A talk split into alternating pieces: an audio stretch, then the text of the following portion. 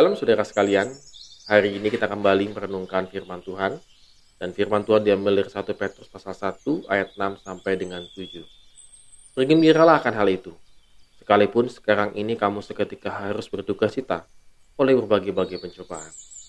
Maksud semuanya itu ialah untuk membuktikan kemurnian imanmu yang jauh lebih tinggi nilainya daripada emas yang fana, yang diuji kemurniannya dengan api sehingga kamu memperoleh puji-pujian dan kemuliaan dan kehormatan pada hari Yesus Kristus menyatakan dirinya. Saudara sekalian, sejak pandemi COVID-19 berlangsung, maka semua gereja-gereja mulai memfokuskan dirinya untuk mengembangkan ibadah secara virtual. Bahkan boleh dikatakan kegiatan-kegiatan gereja dipindah di channel YouTube, Facebook, Twitter, ataupun sampai Instagram. Media sosial dipakai dan dimanfaatkan oleh gereja untuk menyatakan dirinya. Satu sisi hal ini sangat bagus saudara karena memang kita harus segera bergerak untuk menjangkau jiwa-jiwa supaya mereka tidak kehilangan imannya.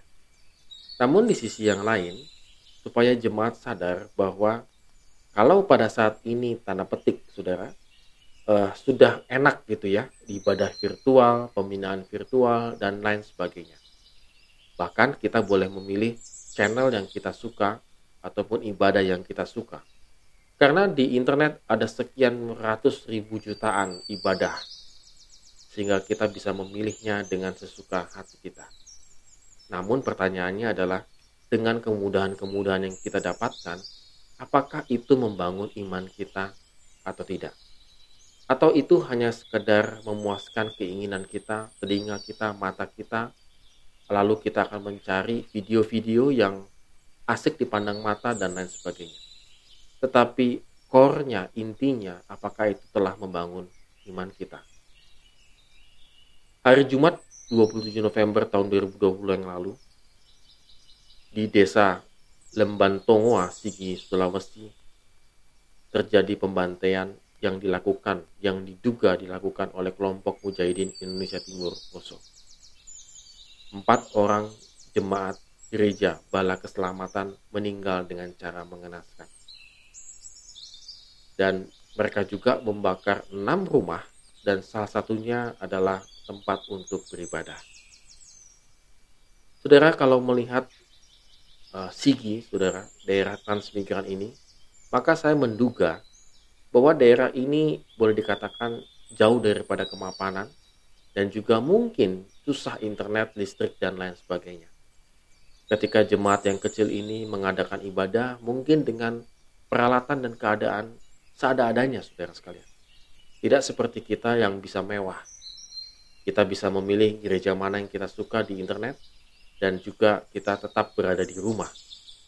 Sementara mereka memiliki fasilitas yang sangat terbatas.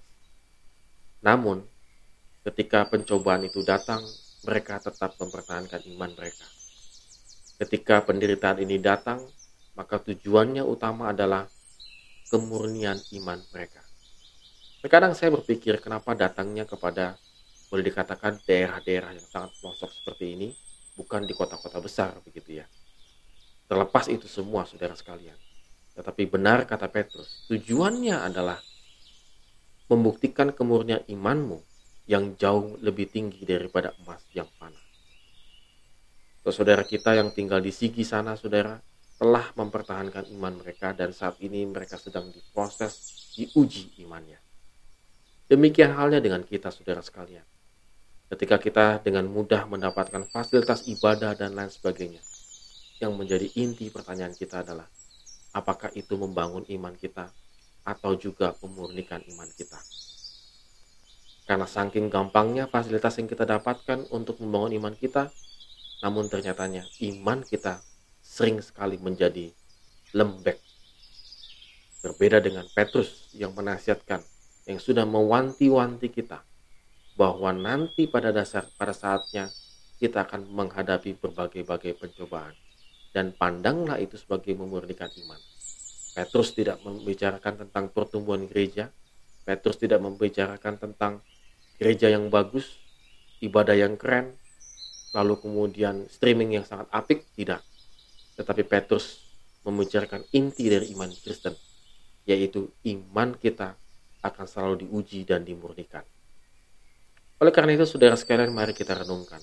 Apakah penderitaan yang kita alami pada saat ini, kesulitan, tantangan, dan juga pergumulan kita hadapi, apakah kita memandangnya sebagai kemurnian iman kita?